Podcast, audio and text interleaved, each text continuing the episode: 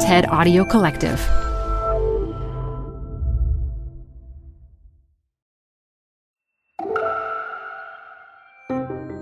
You're listening to TED Talks Daily. I'm Elise Hu. The two leading causes of death in humans are cancer and heart disease.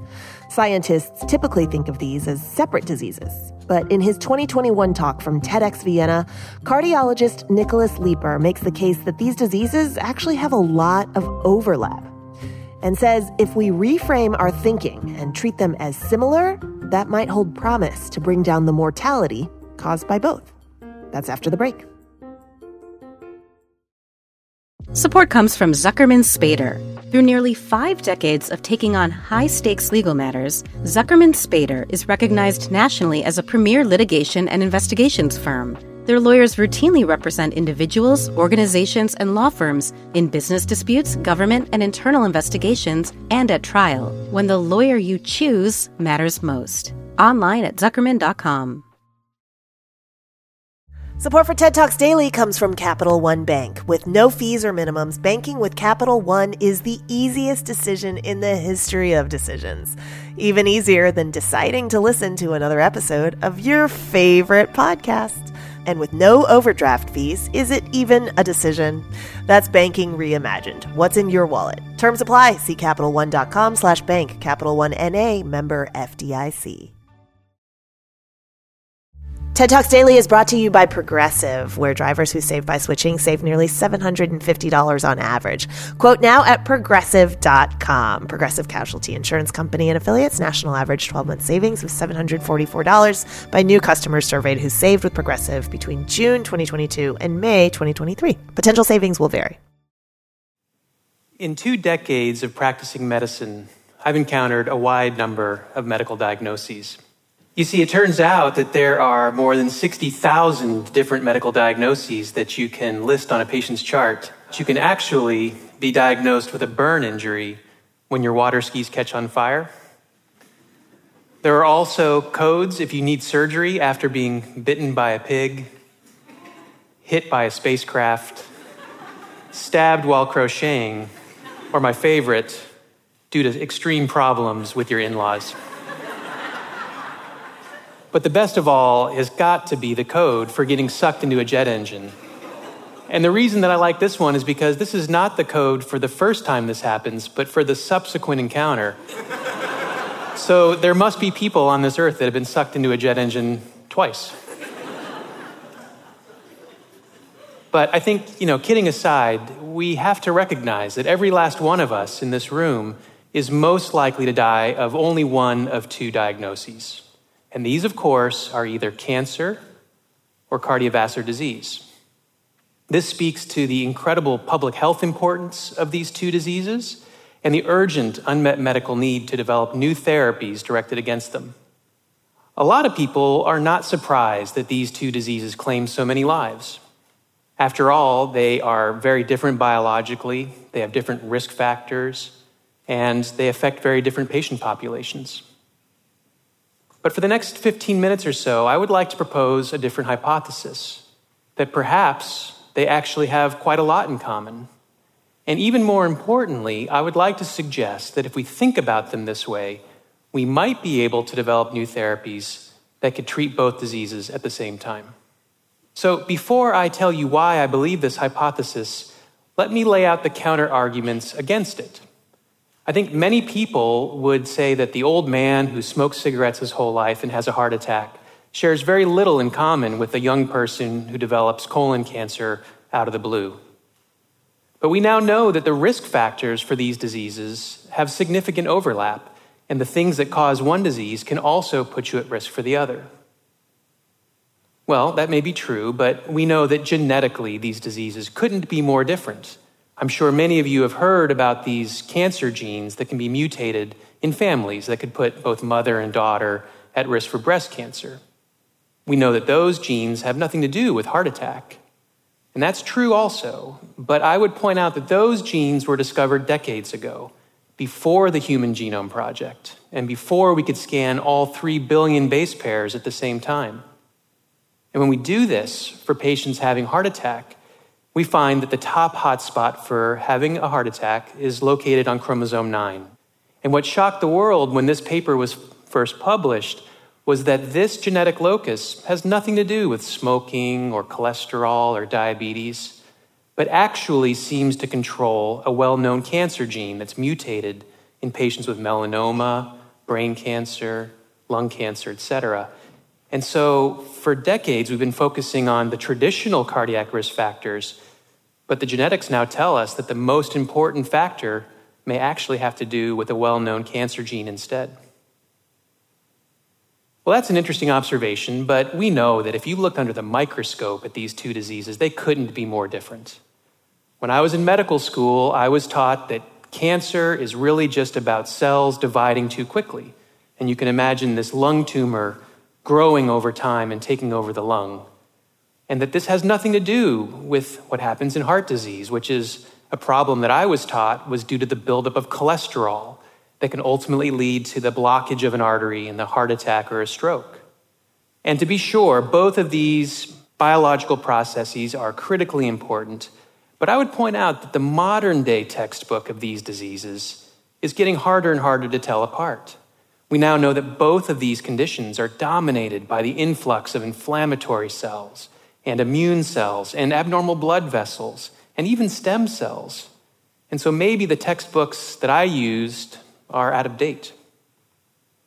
Well, at this point, you might say these are interesting observations, but is there any clinical data which would suggest that patients with one disease are actually at higher risk of the other? Turns out that investigators, both in Asia and Europe, have now started to test this hypothesis. And just last year, a very important article was published out of Germany where they looked at more than 100,000 individuals with congestive heart failure. And they found that these people were at much higher risk of developing cancer. This is really interesting and suggests to me that indeed, having one disease may put you at risk of, uh, of the other. But this also raises a very important scientific principle that association is not the same as causation. And if you wanted to te- test that hypothesis, you would have to do an experiment where you took a healthy individual and then intentionally gave them a heart attack. You'd have to let some time go by to see what changes occur throughout the body, and then you could determine if their rate of cancer was higher, or vice versa, if their rate of heart disease was higher. Now, obviously, we can't do this type of an experiment in human beings. This would be unethical. But this type of an experiment is done in research laboratories every day around the world in mouse models of human disease. Just last year, two very important studies were published where investigators took healthy mice and then implanted small tumors underneath their skin. They looked at the rate at which these cancers would grow over time. And what they found in both studies was that the mice who had heart disease had much higher rates of cancer. And what was fascinating to me was that they were able to confirm these findings across a wide range of tumors, suggesting to me that really the presence of heart disease is sufficient to accelerate cancer growth. So, having heard all this, the natural question is whether we can do anything about this. So, outside of my work at Stanford, one of my volunteer roles is with the American Heart Association. And one of our public health initiatives is called Life's Simple 7. We try to get patients with a history of heart disease to control these very simple and straightforward risk factors like exercise, cholesterol, and diet. The idea here is that if you can control these, you should be able to lower your risk of having additional cardiovascular events. This is now pretty widely accepted. But what's fascinating to me is that a group of investigators have now looked at the association with these risk factors and cancer. And in a study with more than 10,000 individuals who were followed for almost two decades, they found the people who had optimal control of all their risk factors had a pretty low rate of developing cancer. But for each risk factor which fell out of control, the risk of malignancy went up so, this suggests to me that, in fact, if we want to control cancer, we might start by controlling our cardiac risk profile. So, this is fine, and we continue to encourage our patients to do this. But the reality is that even if I had a magic wand and could somehow optimally control everybody's risk factors, we know that we would still be dealing with both number one and number two causes of death worldwide. This tells us that we need to find new therapies that could treat or even prevent these conditions in the first place. Now, our laboratory chooses to do this with an unbiased genetics approach. We take biopsies from patients with or without a wide variety of tumors, or with and without cardiovascular disease. And instead of looking at one gene at a time, we scan the whole genome and look at the expression of all 20,000 genes. And when you acquire enough samples, you can begin to identify patterns of those genes which are bad for cancer versus those that protect against it. And do the same type of an experiment to find those things that will accelerate or prevent against cardiovascular disease.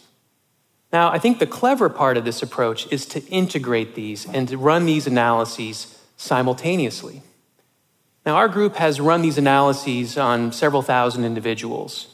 This work is still underway, but so far we've identified a list of about three dozen pathways that we do think should be prioritized. Now, time will tell if these work, if all of them work, if some, if any of them work. We just don't know. But I do want to show you a couple of examples that would suggest that we're on the right path. One of the factors we found relates to inflammation. And we often think of inflammation as being bad, but in reality, this is a process that our body evolved to help us recover from injury or to mount a fever to fight off an infection. But of course, there are always times where our body has too much of something. In this case, there's a rare genetic syndrome where children can be born with overactive inflammation, and they can have recurrent episodes of high fevers and rashes and other neurocognitive and developmental delays. Now, in a triumph of science, investigators have pinpointed the exact molecule responsible for this, and they developed a drug that can block it. These children who have these rashes that I mentioned before can have a relatively remarkable improvement on these drugs and almost get back to a normal quality of life. But relevant to today's talk, it turns out that there are a group of cardiologists who, for decades, have hypothesized that these same inflammatory factors may also be driving heart disease. They were able to convince the company that makes this drug to do a trial to look at the effect of this medicine in patients who had had a heart attack or a stroke in the past and really, it was no surprise to many of us when the results of this trial were published, and they showed that, in fact, compared to a placebo, that this medicine could prevent recurrent cardiovascular events. But our algorithms predict that this drug should not only help prevent heart disease, but also should be able to prevent cancer. And so this particular article gained a lot of attention because when they unblinded their results, the investigators were shocked to find that not only were the patients having fewer heart attacks, but they were having a much lower rate of developing lung cancer and a much lower rate of even dying from cancer.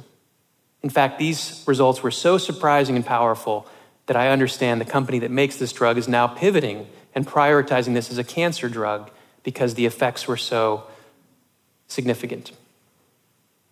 We don't yet know if any of these other pathways will have the same type of success. But what we do know for sure is a lesson that Galileo taught us almost four centuries ago, and that there is no such thing as settled science. We must challenge dogma, we must break down traditional silos, because if we do, we may no longer be powerless against these leading killers, but may in fact find ways to treat the world's two leading killers. Thank you.